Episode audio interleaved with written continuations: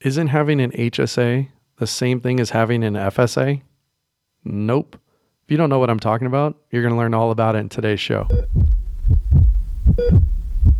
Welcome to the Financial Residency Podcast, where we are devoted exclusively to the financial well being of physicians and helping you achieve the financial freedom you deserve. This is your financial residency without the long hours and sleepless nights. Let's welcome your host and primary care physician for your finances, Ryan Inman.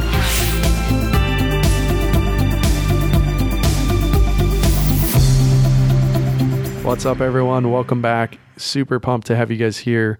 We have an awesome show today. We're going to be talking all about health savings accounts. And I mentioned in that little jingle intro uh, the difference between HSA and FSA. They're not the same thing. And I know if you've been listening the past few shows that I have talked about each one of these kind of individually, but quick recap FSAs or flexible spending accounts technically are owned by the employer and have that kind of use it or lose it mentality. When we're looking at HSAs or health savings accounts, this is actually owned by the individual and they have their own sets of contribution limits that basically follow you through employers and is technically your money, not money of your employer. So today we're talking with Shobin Uralil, who's the co-founder and CEO over at Lively, and I'm really excited to have him on. His backstory, just briefly, is that uh, you know Georgetown MIT grad, him and his co-founder Alex, basically founded Lively out of an experience for both of them that left them not prepared for these out-of-pocket medical expenses with their families.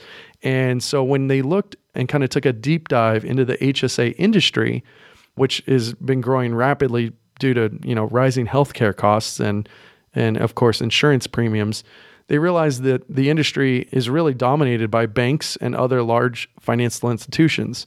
What usually comes with those is legacy technology. It's old, it's clunky, it's not intuitive. The worst part is is that when people actually the members, the people who own the HSA want to get their money out to pay for costs that they need to, you know, actually use the money for, they can't get it out. And if they could, they've been nickel and dimed consistently month after month and those fees are just eating away their ability to save for these medical expenses that they need. And while I talk about several times on the show and through the planning process on how HSAs are triple tax deferred and and it's really beneficial from a planning standpoint to kind of put money in, invest it and try to cover these medical expenses out of pocket. Not everyone is fortunate enough to do that. And so I really liked Lively and what they're doing. A client of mine had asked me, to look into them because they were looking about using them. I said, of course, I'd go check them out and see what they're all about. And I figured they were going to be just like everyone else, but they weren't. These guys are the real deal. They're changing the industry. I'm super excited that companies like this exist and are popping up all over the place. This is what technology is allowing us to do is to provide better service for a cheaper cost. And you know, they've got probably some of the lowest costs in the industry. I can't imagine anyone being lower, you know, free to use and 250 a month to invest. So I'm excited to jump in the show. You guys are going to learn a ton about HSAs and all the things that kind of go with it, you know, and all the definitions that go with it. So if you're interested in learning more about Lively, go to livelyme.com slash financial residency. That's L-I-V-E-L-Y-M-E dot com slash financial residency.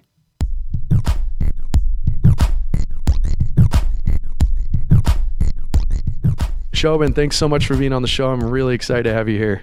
Yeah, thanks for having me. I'm also really excited to be here. Well, I get tons of questions for HSAs. Uh, last week's show, we had someone asking about how aggressive they should be inside their HSA in, with respects to investments.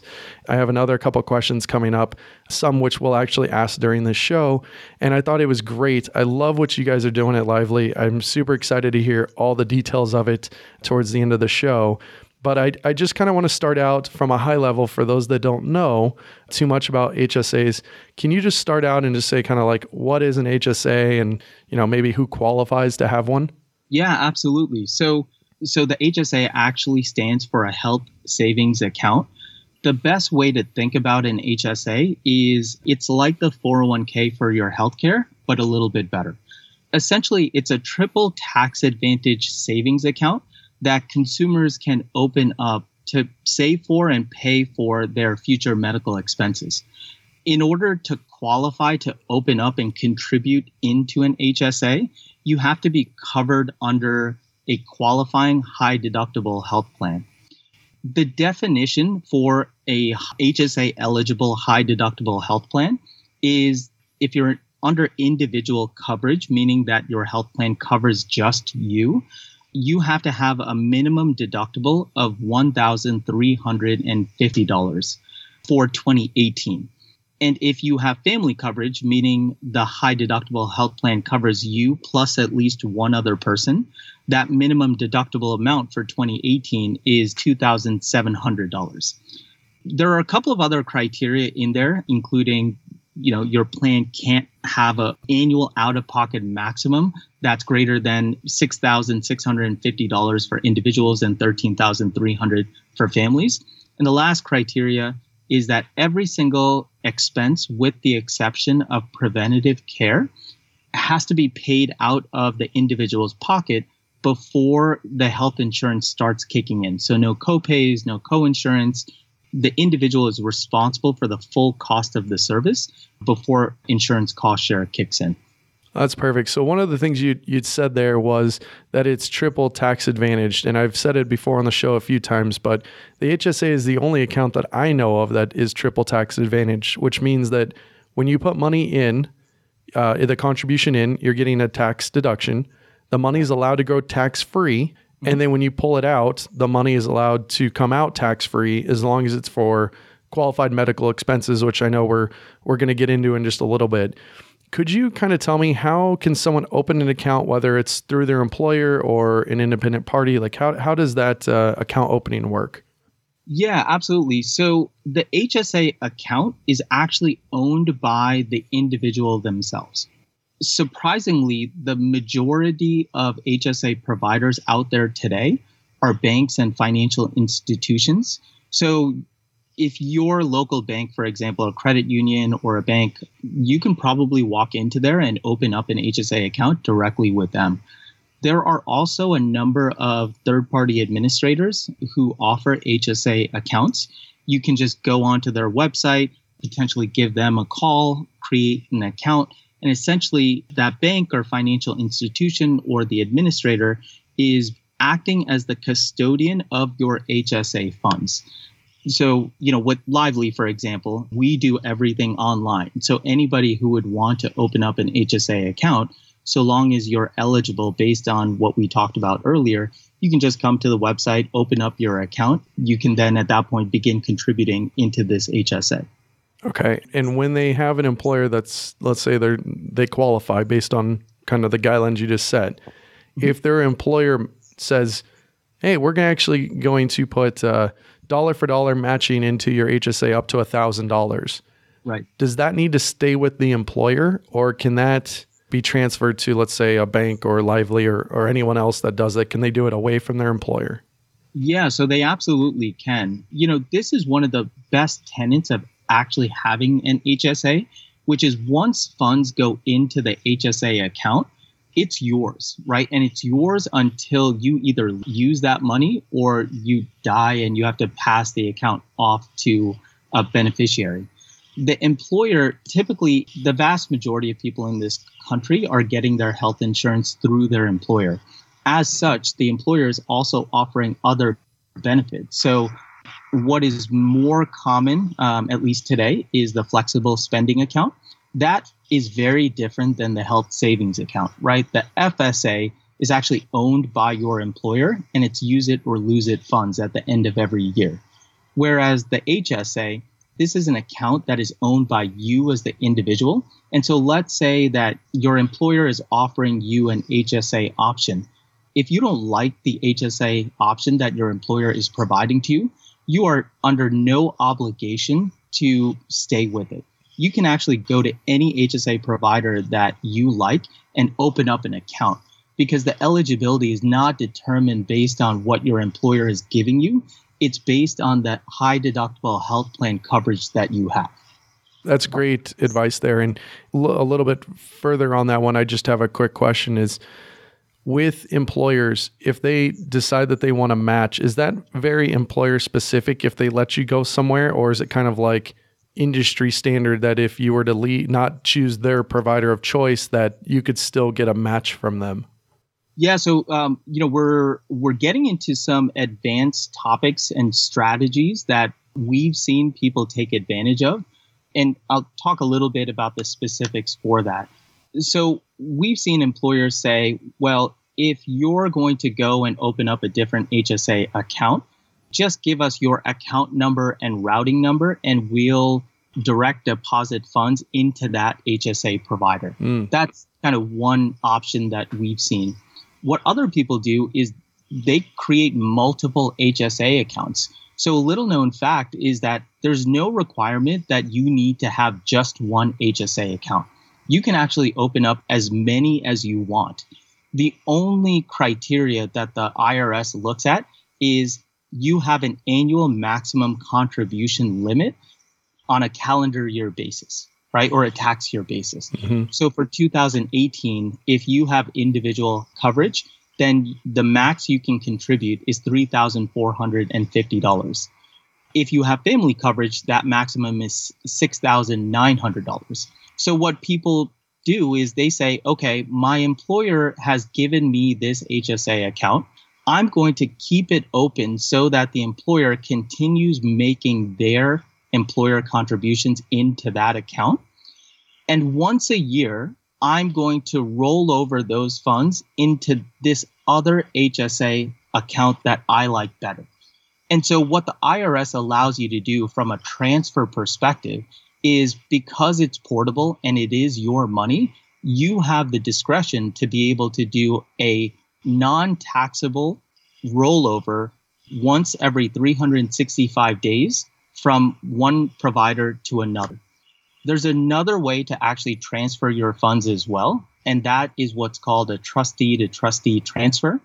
There's no limit on how many times you can do this, but that transfer typically happens from custodian to custodian. For example, if you're using Lively and you're working with another uh, HSA provider and you want to do a trustee to trustee transfer, you would tell us at Lively that you want to do this transfer. We'll fill out the paperwork on your behalf and we'll send it directly to that other provider. And we handle the transfer process all behind the scenes. And that process you can do as often as you'd like.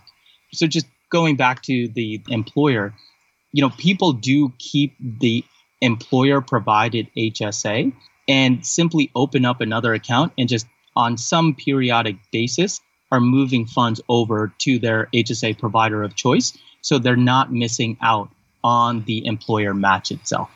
Uh, that was a phenomenal answer. And just for those listening, kind of think of this almost like as uh, as your maybe two traditional IRAs that you had open. One at you know, let's say Fidelity, and one at TD Ameritrade.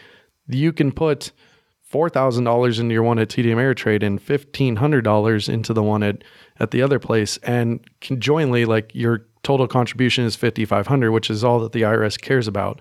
I know that Shobin was kind of saying it a little bit differently with HSAs, but it's along the same principles. And, and I'm assuming that the HSA industry and, and how things are transferred is pretty archaic because it's just now starting to gain some traction. Obviously, companies like Lively are, are starting to come out and, and really do some great work there.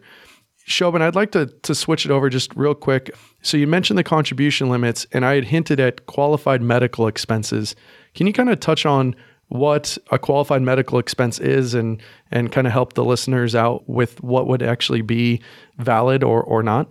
Yeah, absolutely. So qualified medical expenses, this is actually a definition that is described by the IRS. To get a little technical, so it's really described in section 213D of basically the IRS tax code. And there's a publication 502 that lists the qualified medical expenses. Now, these are essentially medical expenses that you can use your HSA funds for. And if you do so, those funds remain tax free for you. They kind of fall into three buckets. One is a clearly qualified medical expense. Something like that, for example, might be a doctor visit or something that would be counted towards your deductible on your health insurance. Whereas another expense, which is clearly not qualified, could be teeth whitening, for example. Some, you know, things that are not medically needed mm-hmm. uh, or things that are cosmetic would fall into that category. Then you have a kind of a long list of things that are considered to be a gray area, right? And a great example of that might be a massage. So, a massage would be considered a qualified medical expense if you had a letter of medical necessity from your physician saying that you have chronic back pains. And as a result of that, you need to have massages provided to you to help that long term pain itself. So similar to a massage, there are there's a really long list of things that are considered that gray area and the simple way to think about it is if you get a letter of medical necessity or a prescription from a physician saying that the expense is needed because of some medical condition that you have, then it's most likely that that expense would be a qualified medical expense. What about these? Like, I know we talked a little bit here about the gray area and obviously what is approved. What about when stuff isn't approved? And you want to pull money out, what are kind of the penalties associated with that? Yeah, and Ryan, you used a word there saying approved, right? Mm-hmm. And maybe before I answer that question, it, this is an important point worth spending a second on. When it comes to an approval process, the responsibility for spending your money on qualified medical expenses actually falls on to the individual themselves, right? Mm-hmm. So the HSA administrator, your employer, nobody is actually adjudicating your claim or looking at the eligibility of that expense itself. The risk that every individual takes is in the event that the IRS would ever audit you and the HSA comes into that audit, you have to prove to the IRS that the expense you made was a qualified medical expense. So that's kind of just one tangent that I just wanted to be sure that w- was clear. No, I appreciate right? that. That's uh, great insight. So going back to your question about what happens if you use your HSA funds for something that isn't qualified. Well, today, before you turn 65 years old, if you use your HSA dollars on something that is not a qualified medical expense, you'll pay ordinary income taxes on that distributed amount plus a 20% penalty. So it operates kind of similar to an IRA and 401k, although the penalty is a little bit steeper than I believe it is in, in those industries.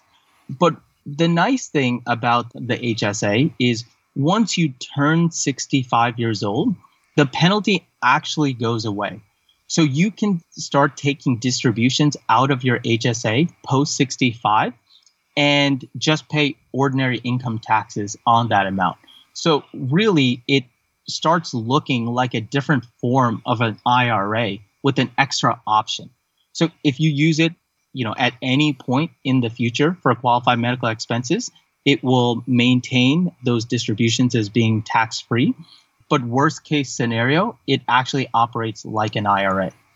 Mm-hmm. Yeah, it sounds a lot like a traditional IRA where you get the the benefit, assuming that you're not over the income threshold, uh, you would get the benefit like a, a traditional IRA. It grows tax free and then comes out, and you pay the tax on it once you're age 65.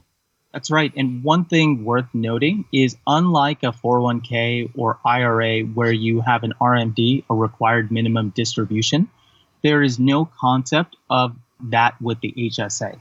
So, you know, we're all kind of living longer and potentially working a little bit longer as well. So when I'm 70 or 70 and a half, and I feel as though I still want to put my money to work or invest it or just leave it in the HSA, there's no requirement that I have to begin taking distributions from it. Uh, it's a subtle but important point, uh, especially for those people who might be at that age bracket. That's an extremely important point, and because the majority of listeners are physicians or married to physicians, this is something that when they they are generally going to be accumulators, they're going to have a high net worth, and when they come out, and uh, you know they're going to find out with some proper planning that they are going to have RMDs and have to pay tax on that, and not having to do that in an HSA is pretty huge. One of the things that um, I encourage is is when people fully fund their HSAs and then cover the medical expenses from their general savings and salary and, and normal everyday expenses and let basically those funds accumulate tax free and grow and then can pull those out you know for medical expenses in retirement because we all know when we get older we're going to have more expenses. I actually have a, an, another little question for you. Can i save essentially receipts now and kind of you know say i'm paying for different things out of pocket now. Can I pull that money out in 10 years or 20 years and cover and reimburse myself for maybe expenses that I had today? Yeah, absolutely. So this is kind of a hidden gem of the HSA and another kind of advanced strategy for how to utilize it. If you're in the fortunate position to be able to pay for these ongoing medical expenses with money that is not your HSA, you can just continue letting your money either earn interest, invest it over a long period of time. And as you're saving these receipts, you're essentially accumulating a balance that you can reimburse yourself for at some point in the future. And all of that would be considered tax free. So, yes, you can absolutely do that, Ryan. I, and, you know, truth be told, we do see a number of people who use the HSA in this kind of advanced way. Mm-hmm. And it's commonly kind of referred to as a stealth IRA. I mean, it, it really, I mean, we've characterized basically a blend between traditional and Roth, depending on how you utilize it. But, you know, there's a lot of big benefits. N- you know, not everyone is a perfect candidate, if you will, to have an HSA. Like uh, my family, we have a lot of medical expenses, and to do a high deductible plan doesn't make sense for us. But if you're the type of family that, you know, typically has low medical expenses and, you know, can basically become or your employer offers um, a high deductible uh, health plan and you can have an HSA, this is an awesome strategy for building more long term wealth that as we grow older, we're all going to have expen- medical expenses. But um, this is just another planning tool or, you know, an arrow in the in the quiver kind of thing that um, can really help uh, you know plan for for your future. I'm curious, what happens if you die and you have an HSA and you've got let's say uh, you know a ton of funds in there. You've been using it as a planning tool and you got a hundred thousand in there. Where do your funds go? How do they get distributed? Can you talk me through that? Yeah, absolutely. So the HSA it operates like any other type of retirement or bank account in that you have the ability to designate a beneficiary, right? The beneficiary falls into three broad buckets. So if your beneficiary is your spouse and your spouse survives you, then the HSA will get transferred to your spouse and your spouse maintains the same tax advantages of the HSA that you had. So there's no tax or penalty that he or she would have to pay at that time. Mm. If your beneficiary is anyone other than your spouse, what essentially happens is that that person, so the funds will move over to them, but they will have to pay taxes on the fair market value of those funds at that time. However, any eligible expenses that you had over the course of the last year, they can dip into the HSA to pay for those expenses, and that would not be considered taxable. And then the third piece is on the beneficiary side. If your beneficiary is a trust, then the HSA goes into the value of the trust as part of the final tax return itself. And then lastly, if you don't designate a beneficiary, then it will automatically just go to your spouse. Otherwise, it'll go to a trust if you them. Oh, great. Okay. So, yeah, that, I mean, that makes sense. And I kind of knew generally where this was going. But, you know, I look at the HSA kind of marketplace and, and I'm doing it from an outsider, right? As just a, uh, a financial planner. I see it and it's like, and especially because I don't have one, I'm not kind of having to live through it. But I, I help clients all the time through this stuff. And I feel like everyone just gets nickel and dime to death inside of the HSA. And it's just a pain in the butt to get money out for different needs if they actually needed it. Now, while I tell people from a planning perspective, don't use it. Sometimes it's required, right? If they're still in residency or and you know have some expenses or have just left training and still haven't accumulated a ton of assets. So can you kind of just talk to me a little bit about the the, the kind of current marketplace that's kind of going on and and then I know that a client actually had told me about Lively and that's how we ended up speaking here and and I got so excited because you guys are so different. So tell me just a little bit about the marketplace and then give me a couple minute uh, on Lively and how it's different. Yeah, so this is kind of near and dear to my heart because what you talked about is one of the core reasons why we started the company. So, you know, maybe I can tell you a little bit about how how the company got started and that will dovetail into the marketplace itself you know, I have a co-founder. His name is Alex. We're longtime friends. He and I were talking one day, and we were just commiserating over a couple of personal experiences that we had with out-of-pocket medical expenses. And we just knew that there was a better way to have been prepared for that kind of situation. And that's when we kind of came across the HSA itself. As we started digging into the HSA, we saw how powerful of a savings vehicle it was to have really accumulated some money to be able to afford those situations better. But as we started digging into it, to our surprise, it was an industry that was dominated by banks and other financial institutions, with a handful of administrators who were operating like those financial institutions. So we saw that there was this increasing demand for HSAs because of rising healthcare costs and insurance premiums. So more and more people were moving on to a high deductible health plan. And as that happens, obviously you have the ability to open up the HSA. So we talked to a few hundred people, uh, and their feedback to us fell into about three different categories. The first one was the product experience is pretty clunky, right? And, and if you think about a bank, and the infrastructure and the technology that banks are working with, it's pretty old, right? So there there was really no surprise why people have that kind of experience, especially when we live in a day and age where people have their consumer experience for what they interact with elsewhere is just so far ahead of what banks are doing. So that was kind of number 1. Number 2 was because it was the bank, they felt as though they were getting nickeled and dimed and not so much about the monthly maintenance fees to have the account, but all of the other hidden fees that were just not really told to the individual when they set up the account. So, for example, you know, a lot of HSA providers offer you a debit card. However, when you swipe that debit card, there's a fee. If you want to call your provider for uh, some kind of research, there's a fee. If you accidentally made a contribution that you want to fix, there's a fee. And the list just kept going and going. And the last piece was, and the part that kind of hit home for us, which was I have a medical expense. I don't have a lot of money, and I need this money to pay for that medical expense. So, whenever people needed to get their money out the most, they could never do so. And that was really painful for, for us to hear, right? So we've been in business for about a year now. Our first HSA account was opened in March of 2017.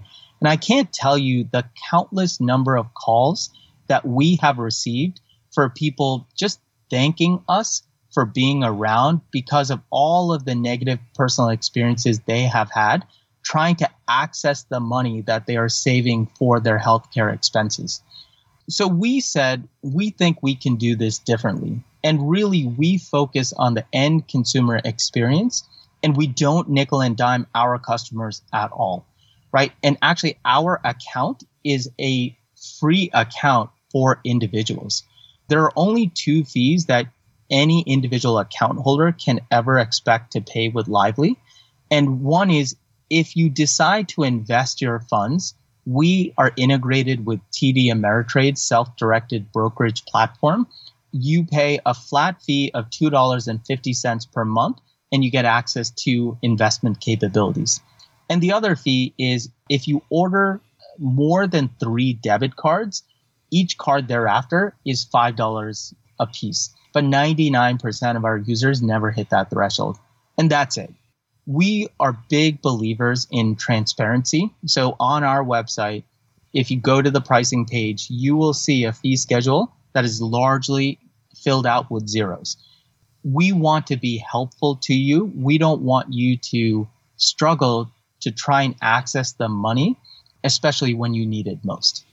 Yeah, I love it. And that's how when I went, when uh, one of my clients had told me to go check you guys out, I went over and I, I look at all the fee structure and it's zero, zero, zero, zero, zero, and then like 250.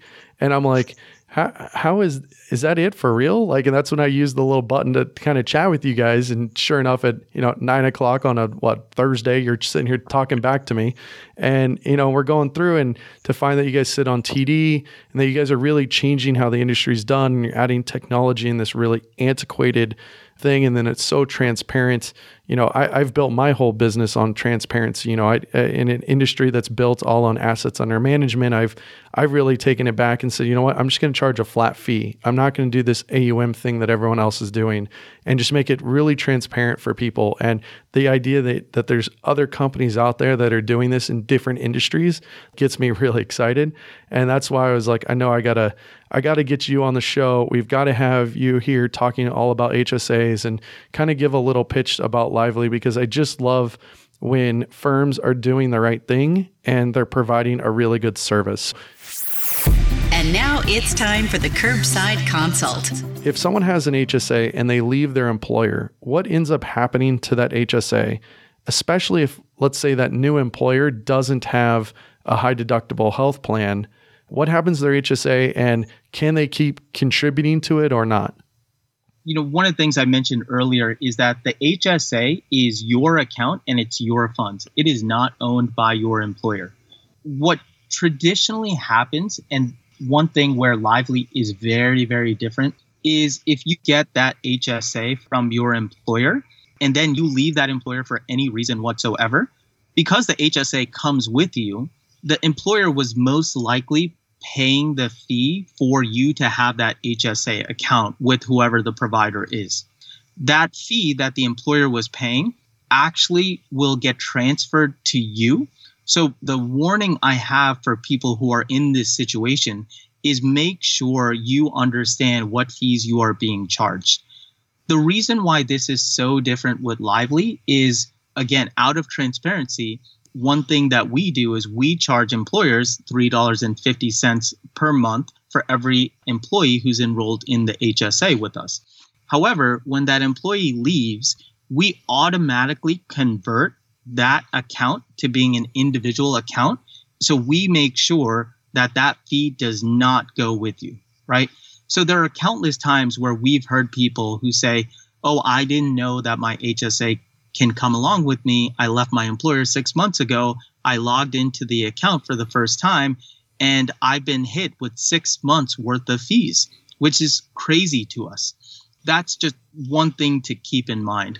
If you go to an employer who has a high deductible health plan, you actually can continue contributing into the HSA.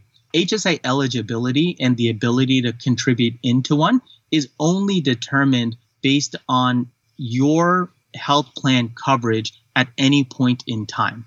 So if you leave one employer and go to another, so long as, even if they're different health insurance providers, so long as they are two HSA eligible health plans, you can continue your contributions into the HSA itself. If you move off of a high deductible health plan, you still maintain the HSA and the funds that are in there, but you can no longer contribute into the HSA but you can still use those funds towards the qualified medical expenses that you have thereafter.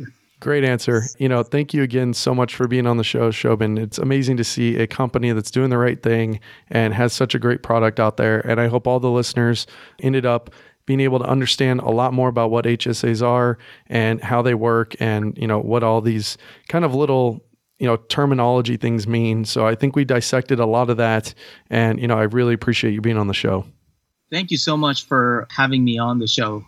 Ryan, I just want to say kudos to you for what you're doing. My sister is a physician, and I know firsthand the value that you're providing to your audience. So thank you for the opportunity for me to speak here. Oh, of course. And I appreciate the, the kind words. And if you guys want to check out Lively, go to livelyme.com slash financial residency. That's L I V E L Y M E dot com slash financial residency. And check out what they have to go. And uh, thank you again so much for being on the show. Thanks, Ryan. Thanks so much again, Shobin, for being on the show. Really appreciate it. I love what you guys are doing, and I'm happy to see that technology is being applied to more antiquated industries and really helping out the masses. And I hope everyone listening was able to take all of the the knowledge bombs that Shobin was giving us, and I hope that you understand a significant more about HSAs and how they work and operate than before the show started. March is all about student loans. So next week, we are going to be participating in the student loan debt movement, which is being spearheaded by the collegeinvestor.com. And uh, we also will be having Robert Farrington, the man behind the website, thecollegeinvestor.com, on the show in a few weeks, which we're I'm really excited about. But March is all about student debt. So excited. Hope you guys have a great week. And if you're looking to work with an expert, I'm still taking clients on at my fee only financial planning firm, Physician Wealth Services. Flat fee only, no AUM, and I only work with physicians and their families all across the country. So if you're interested in getting together, I'd love to meet with you at physicianwealthservices.com. Talk to you soon. Thank you for listening to the Financial Residency Podcast. This episode is ended, but your financial residency continues online. Head over to financialresidency.com, where you'll find links to any resources mentioned in today's episode, along with other valuable tips and information that will help you regain your financial freedom. That's financialresidency.com.